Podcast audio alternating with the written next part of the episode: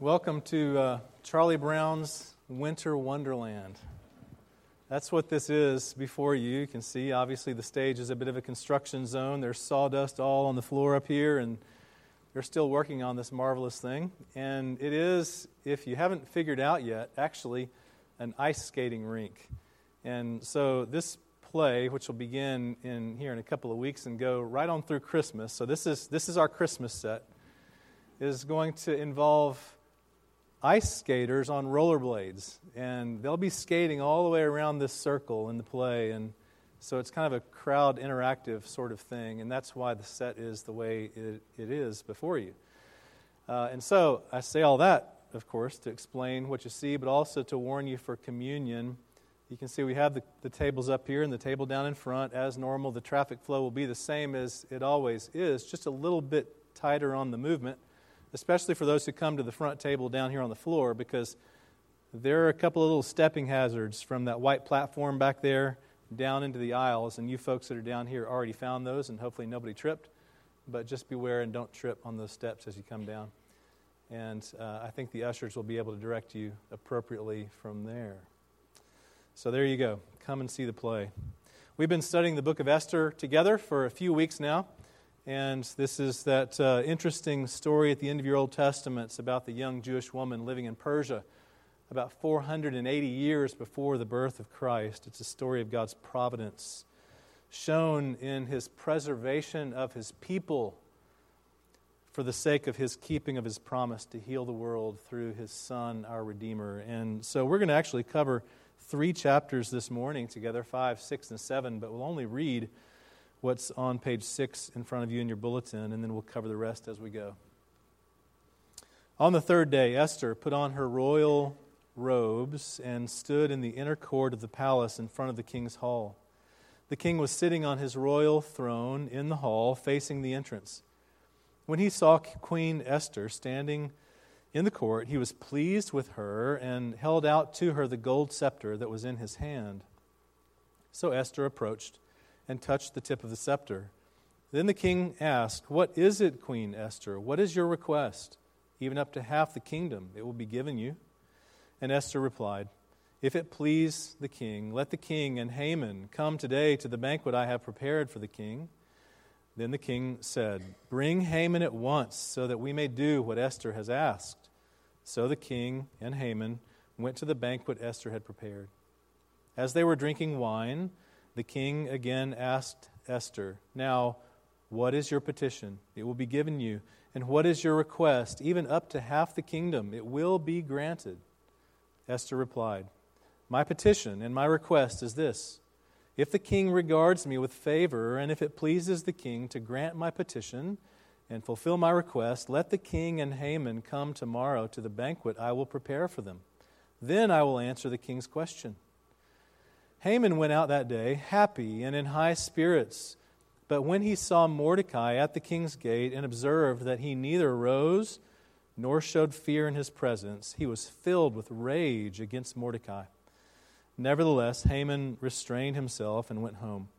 Calling together his friends and Zeresh, his wife, Haman boasted to them about his vast wealth, his many sons, and all the ways the king had honored him and how he had elevated him above the other nobles and officials. And that's not all, Haman added. I'm the only person Queen Esther invited to accompany the king to the banquet she gave, and she has invited me along with the king tomorrow. But all this gives me no satisfaction as long as I see that Jew, Mordecai, sitting at the king's gate.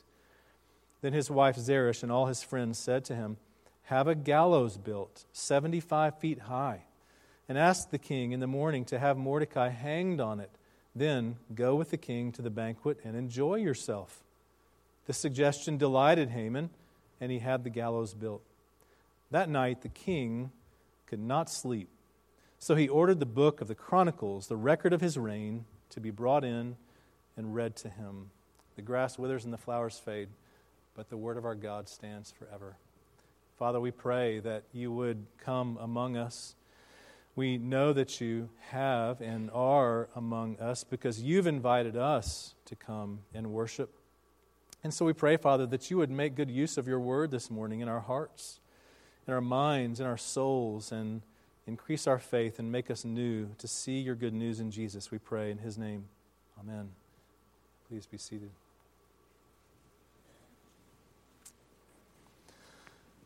I have never read a Jane Austen novel. I'm just confessing to you that famous British author from 200 years ago. I, have never read one of her novels, and I know that some of you probably are appalled at that confession on my part. How can he be so uncultured?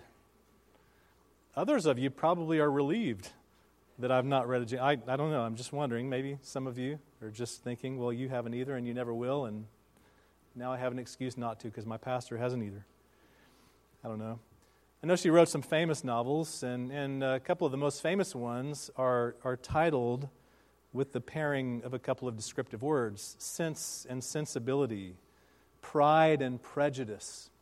I haven't read them, they're not my speed, so I have to confess I don't even know the storyline in them. I do know, though, that in them she described life in a privileged British social class of her day, some 200 years ago. And I expect that if I were to begin reading, say, Pride and Prejudice, I would gradually come to figure out that there is in the story a character who is prideful, and there is in the story a character who's prejudiced. I guess. I, I, assume that would be the case. Some of you, I don't see any heads nodding, but I'm assuming maybe that's the case, right? And I would also, being the clever person I am and knowing something about both pride and prejudice, I would assume that the character or characters are one and the same because those two things go together. Over 2,000 years before Jane Austen wrote those novels, the writer of the book of Esther did something similar. He or she wrote to describe life in a privileged Persian social class. And as you read this story, you come to figure out that one character is very prideful, and another character is very powerful, and they are not one and the same. Inevitably, there's conflict between the two of them, and the power of God prevails over the pride of man every time. It's about 480 BC or so, and the Israelites are in exile. They've been scattered abroad in the land of Babylon and now Persia for some hundred years at this point, at Esther's life. And they had been, as a people, released by King Cyrus now decades before to go back to their homeland and rebuild their cities, Jerusalem in particular. But many of the Jews had stayed in the land of exile, including Mordecai and his younger cousin Esther. And now, as we've seen already, by God's providence and because of her stunning beauty, Esther is now the queen to King Xerxes. We've seen how Haman, that government official, was promoted to be the second in command, the prime minister, we might say.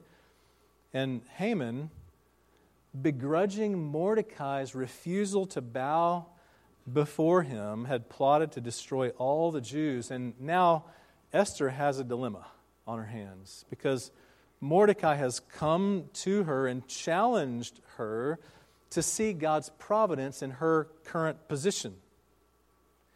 And she has a dilemma because she recognizes that in order for her to save her people, she must do two things. She must identify with her people, which she had not yet, and she must intercede for her people. And it comes at great risk because the law says that no one can come into the king's presence uninvited at penalty of death. And Esther was not invited. She knows it's going to be a risky proposition, but she concedes to Mordecai and she says, I'll go to the king, and if I perish, I perish. And so now on the third day, Esther put on her royal robes. It's the third day. Now, you remember how last week's passage concluded, I think. On the third day, it had been three days now of mourning and fasting on the part of the Jews. Esther had requested of Mordecai, Go and tell all the Jews in Susa to join me in a three day fast, presumably before God, but the author is careful not to mention God for thematic sorts of reasons. But it's now been a three day fast of mourning, and the writer here is subtly offering to us a biblical theme. Okay, so back in the book of Genesis, maybe you remember, God told Abraham, What?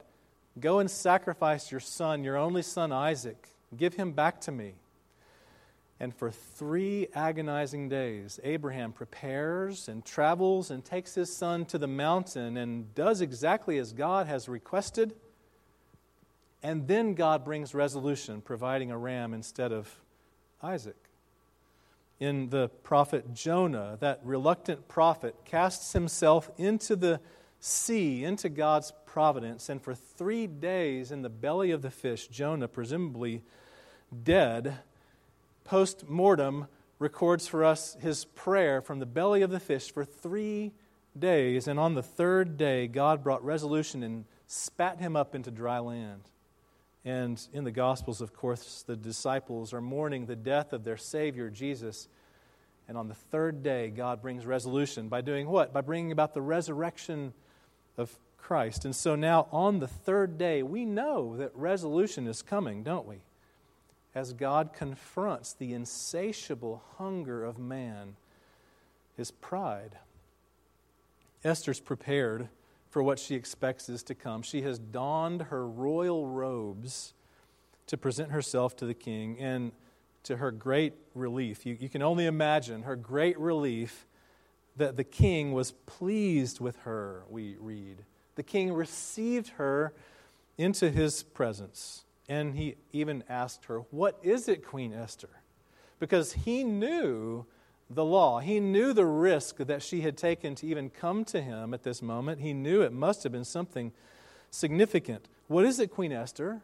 What is your request? Up to half my kingdom I will grant to you. He's favorably disposed, to say the least. And with great diplomacy, she invites the king and Haman to a banquet. And the king accepts the invitation, and he immediately calls for Haman, and they go. And after the meal, they're drinking wine, and once again, the queen, the king asks the queen, What's your request? What did you come for? What can I do for you? Up to, my, up to half of my kingdom I'll give to you. And she responds, kind of curiously, with a second invitation. If it pleases the king, Come to the second banquet that I'll prepare for you and Haman tomorrow, and then I'll answer your question. I don't know. We're not really told why Esther has this double banquet thing in mind, but she does. And what we do know that is that in providence it allows for certain events to unfold in the hours in between the two. And so Haman went out that day and he was happy and in high spirits. Why? Because his hunger had been fed. Not his stomach, but his ego. His pride had been fed. And you know it because of what he goes home and does. The, the, when the proverb tells us that pride goes before a fall, Haman has got to be the best example in Scripture of that truth. He's just the most clear example of that truth. C.S. Lewis, in his, his classic book, Mere Christianity, which all of you must read if you haven't, writes a chapter on the topic of the vice of pride. And he writes, as only C.S. Lewis, probably besides God himself, can, in such clear ways about this, this vice. And he says some of these things. He says that pride is a spiritual cancer. He says it's the one vice of which no one in the world is free. And everyone loathes it, hates it in others, but cannot see it in themselves. And he goes on to say that pride is the competitive vice, which is the chief cause of misery in every nation and every family since the world began. Those are strong words from C.S. Lewis about pride. Now, I don't think that he's writing about the simple sorts of comments that we make. I'm, I'm so proud of my children. I'm proud of my country. I'm proud of my team. I don't think that that's what C.S. Lewis or Scripture's word on pride is so much about, but rather, pride is the sin, not of being satisfied with good things in your life, but rather of being convinced that you and your things are better than everyone else and their things. In fact, Lewis goes on to explain, he believes, and I expect he's right, that it was through pride that the devil became the devil. That was the one vice that caused that angel to rebel against God because he looked around him and he saw that he was pretty significant himself, but there was one more significant, and he wanted that place. He wanted to be there. And in his pride, he rebelled. Pride is what caused the devil to become the devil. And Lewis goes on to explain you know, if, if you want to know how proud you are, then just ask yourself this question How much do I dislike it when other people ignore me or refuse to take notice of me? That is, after all, what caused Haman's problem, isn't it? Haman, his pride is obvious in his boasting, as we read before his wife and his friends. He was boasting about his wealth and about his many sons and about all the honors the king had bestowed upon him and even about the invitation he'd gotten from the queen. Nobody else, only me and the king. We get to go to this banquet. Haman's got some things to boast about, but his pride is even more clear by his anger. But all this gives me no satisfaction as long as I see that Jew Mordecai sitting at the gate. That's the nature of pride. That's what it does to your heart and to your soul. Mordecai has no regard for Haman, and it absolutely burns him up. That's the nature of pride. And it's an insatiable hunger in all of us. You know, we all want to be honored by those around us. We all want to be delighted in by those who we perceive to be above us. I mean, this sort of thing works out in just the basic scenarios of life. I mean, think about a, a sports team. Think about the, the high school cross country team from my, my kids' school. The boys' cross country team recently won the state championship for their division. Remarkable accomplishment. And there's one particular runner on that team. He's the senior runner who wins every race. And he won the state title. Number one, he is the number one runner in the state for their division. I don't know him. I imagine he's probably a fairly humble guy. But what's interesting to watch is the whole team around him looking up to him, following after him, and wanting to be with him. And this is the kind of thing that works out in, in your workplace. You know, think about who's in charge. They're the one you want to be with. They're the one you want to delight in you. And you want for all of those you perceive to be on your level or below to see that the one delights in you. That's the nature of pride. And our modern political system, of course, trades very heavily in this. Think about the, the debates, as we've seen you know, in recent weeks and months, the presidential debates. They're really, I think, not debates at all, but rather they're contests of pride. Uh, the moderators, I suppose, try to, to foster some constructive debate, but the candidates are jockeying for position, aren't they? They have really little to say except for, I'm better than he is because of this and because of that. Or, she's worse than I am because of that and because of this. It's a pride contest. They're simply vying for regard from those they consider to be inferior and they're vying for delight from any they might think are superior, so that eventually they'll have no superiors. That is actually the goal of pride. And so the next day, in chapter 6, Mordecai, uh, rather Haman, on his way to seek Mordecai's death, faces the temptation again. There in chapter 6, we read that the king poses an interesting question to Haman, one that Haman did not expect but he thinks he's pleased to hear. The king says to Haman as he comes into his chambers, Haman, what shall be done for the man whom the king delights to honor? Now, Haman did not know the matters that had led to the king thinking of this question just the night before. Haman didn't know, but he assumes, as only a proud person could, what he assumes. And Haman replies, or thinking in his head, he thinks, well, whom would the king delight to honor more than me? And so he assumes this is it's going to be for me. And so Haman comes up with an idea. The king's asked him, after all.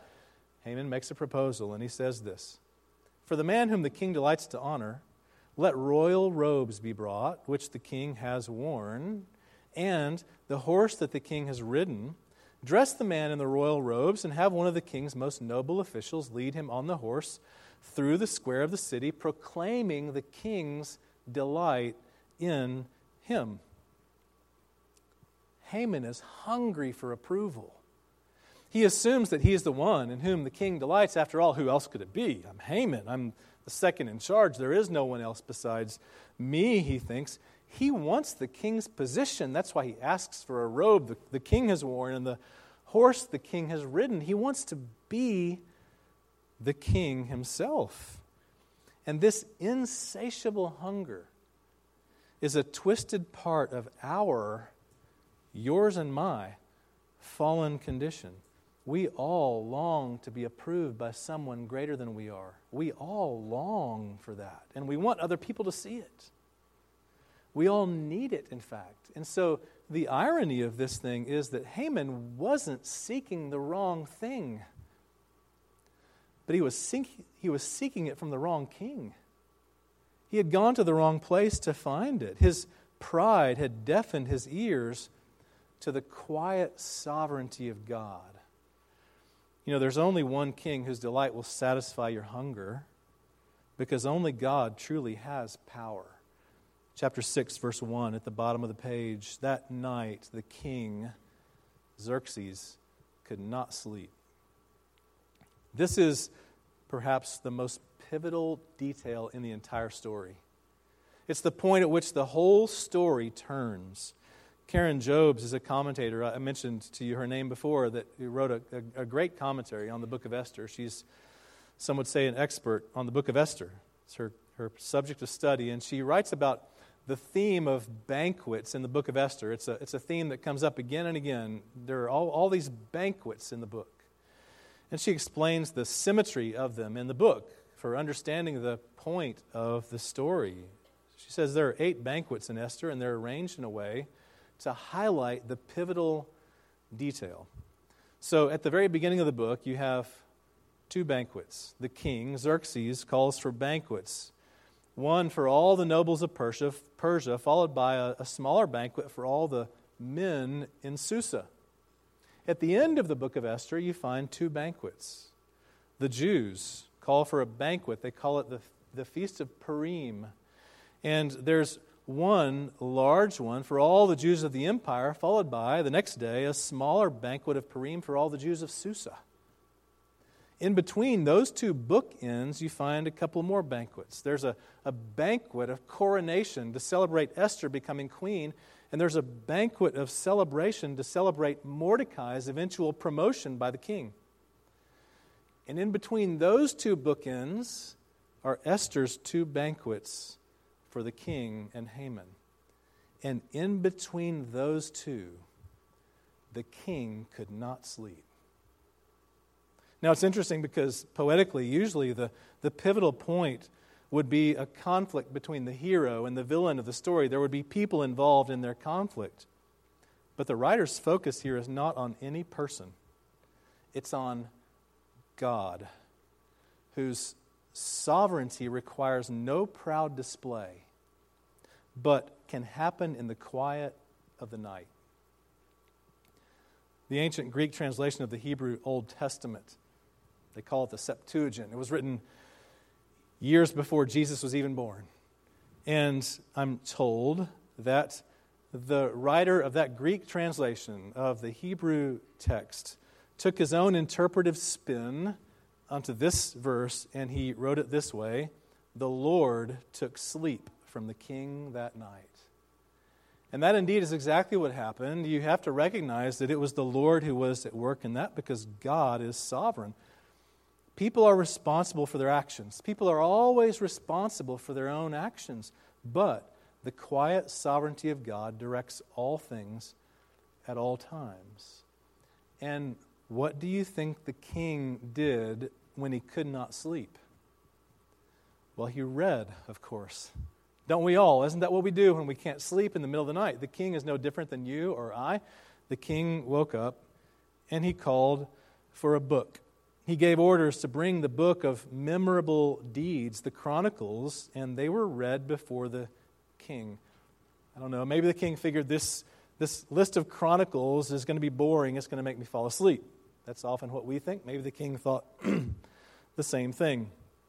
But as he listened to this list of Chronicles and the memorable deeds in the kingdom, he was reminded that five years before, a man named Mordecai had uncovered a plot of assassination and saved the king's life, and nothing had been done to reward Mordecai for that act of bravery. And now the king is favorably disposed towards Mordecai. Sometimes God puts important details in place long before they're even needed. In 1976, I read a story, not in 1976, the story happened in 1976. Governor Ronald Reagan was running for president, and his top aide, Mike Deaver, had been helping him in the governor's office in California with something, and Reagan was reading an article, and he said to Deaver, Come here and look at this article. This is interesting. The, the article was about the Heimlich maneuver. And Reagan explained to Deaver, having read the article, he said, You know, you can save someone's life if they're choking. All you got to do, come here, Deaver. And he wrapped his arms around Deaver and demonstrated. You got to just wrap your arms around from behind and thrust up in their stomach underneath their rib cage, and, and you'll save them from choking. Isn't that interesting, Deaver? And, and Deaver apparently was a little concerned that maybe somebody would come in and see the governor hugging his top aide from behind, and maybe he'd lose the vote because of it. A couple months later, they were on the campaign plane getting on the plane to go from one place to another. And Reagan's habit was, once he got on the plane, to, to get a Coke and a pack of peanuts. He sat down in his seat, and as the plane began to lurch forward for takeoff, Reagan had tossed a peanut into his mouth, and the lurch forward caused it to go down the wrong way. And he began to choke. And he began to, to turn red and kind of squirm around and undo his seatbelt. He couldn't quite get out of the seat because of the tight space there on the airplane. And the other assistants noticed his distress and came to his aid, and Deaver was a couple of seats away, and Reagan looked at Deaver as if to say, Come on, you know what I'm doing here, help me out. And Deaver realized it, and he came and, and parted the sea, so to speak, and made his way to the president, wrapped his arms around him, lurched up through his gut under his ribs, and out popped a peanut. You never know exactly what details are going to be put in place before they're ever needed, sometimes God, in his quiet sovereignty, does just that. And because he did, to Haman's dismay, the man whom the king delights to honor is Mordecai. And with that comes the ultimate turning of tables, the ultimate reversal of fortune. At that moment, because of that pivotal event, the king couldn't sleep. Now, Mordecai is honored as Haman leads the king's horse around the city square, because what other noble official would the king have to do that besides Haman? And Haman, to his dismay, honors Mordecai. And for generations to come, you have to imagine the ironic humor that must have left Jews in gut busting laughter as they read this story about their enemy. Men had gone about their business responsible for all of their actions. And yet, God, in quiet sovereignty, directed all of it.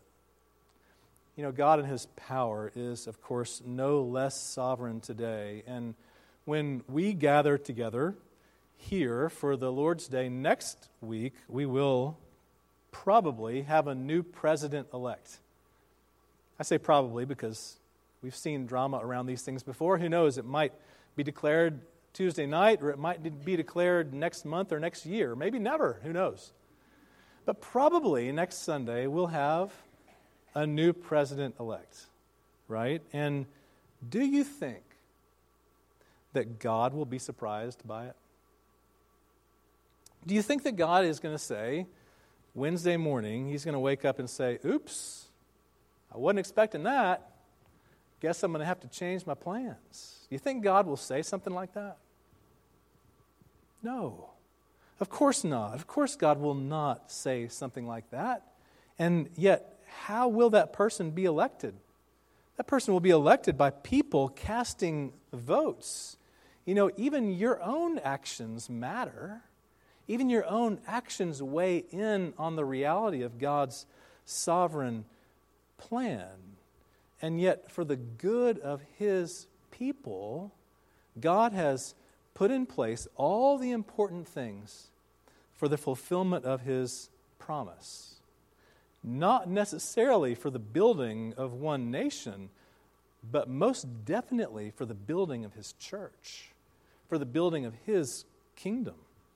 I read a, a, wise word from a blogger recently. They said, When matters are taken out of your hands, never conclude that they've been taken out of God's hands.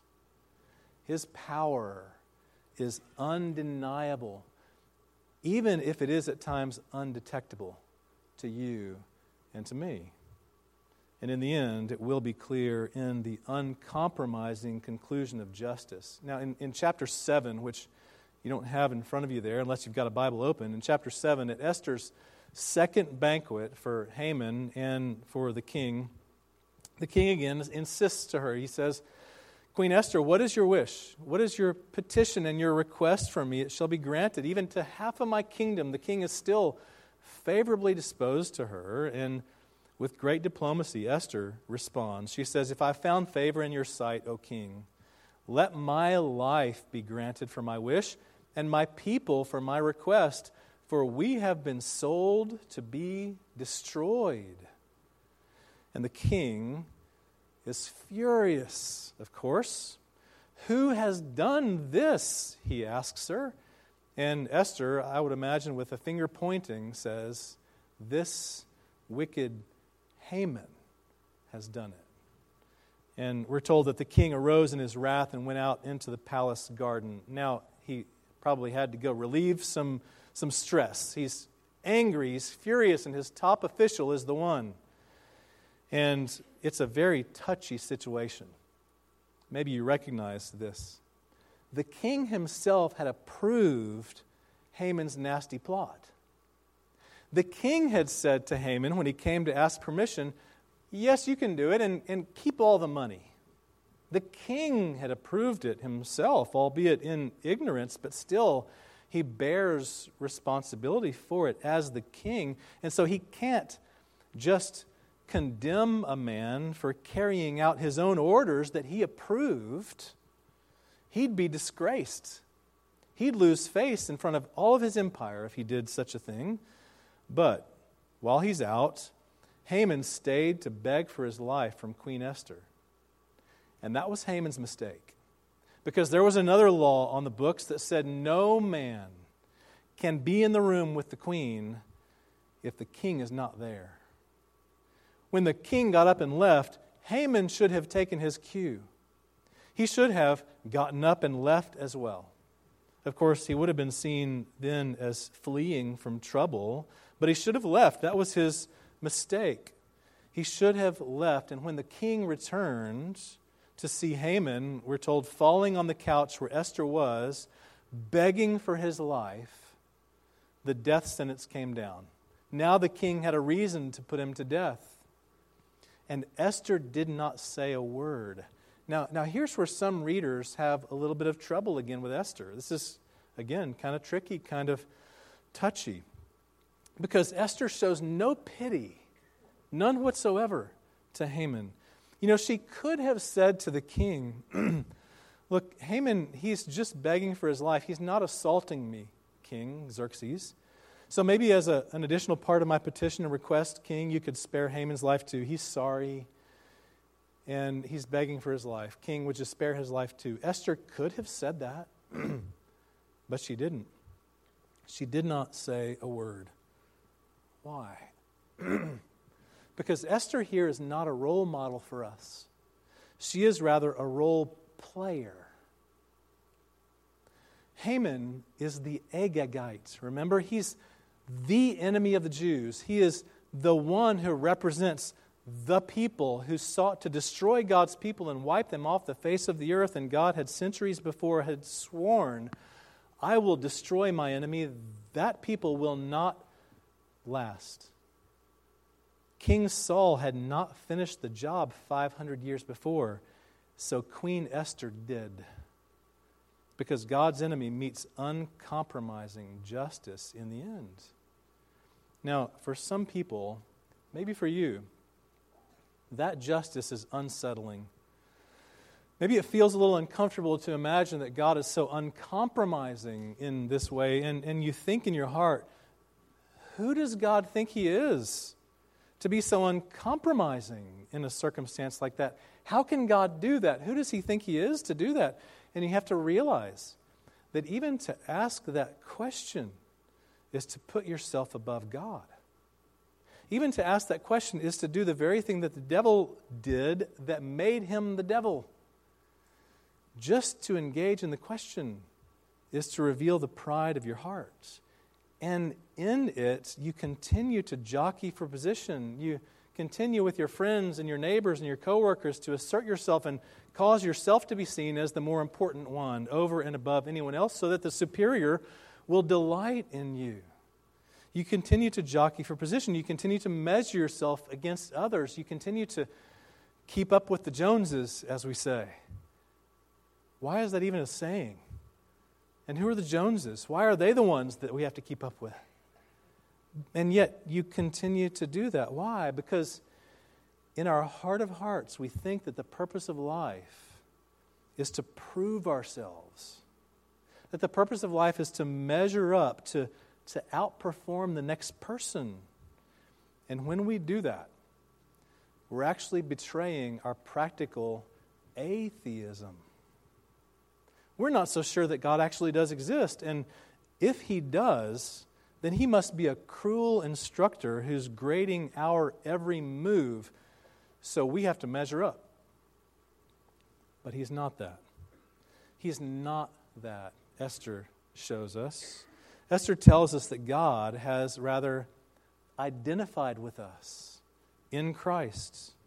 Christ who has interceded for us before the king and if you are in Christ, then the right king delights in you.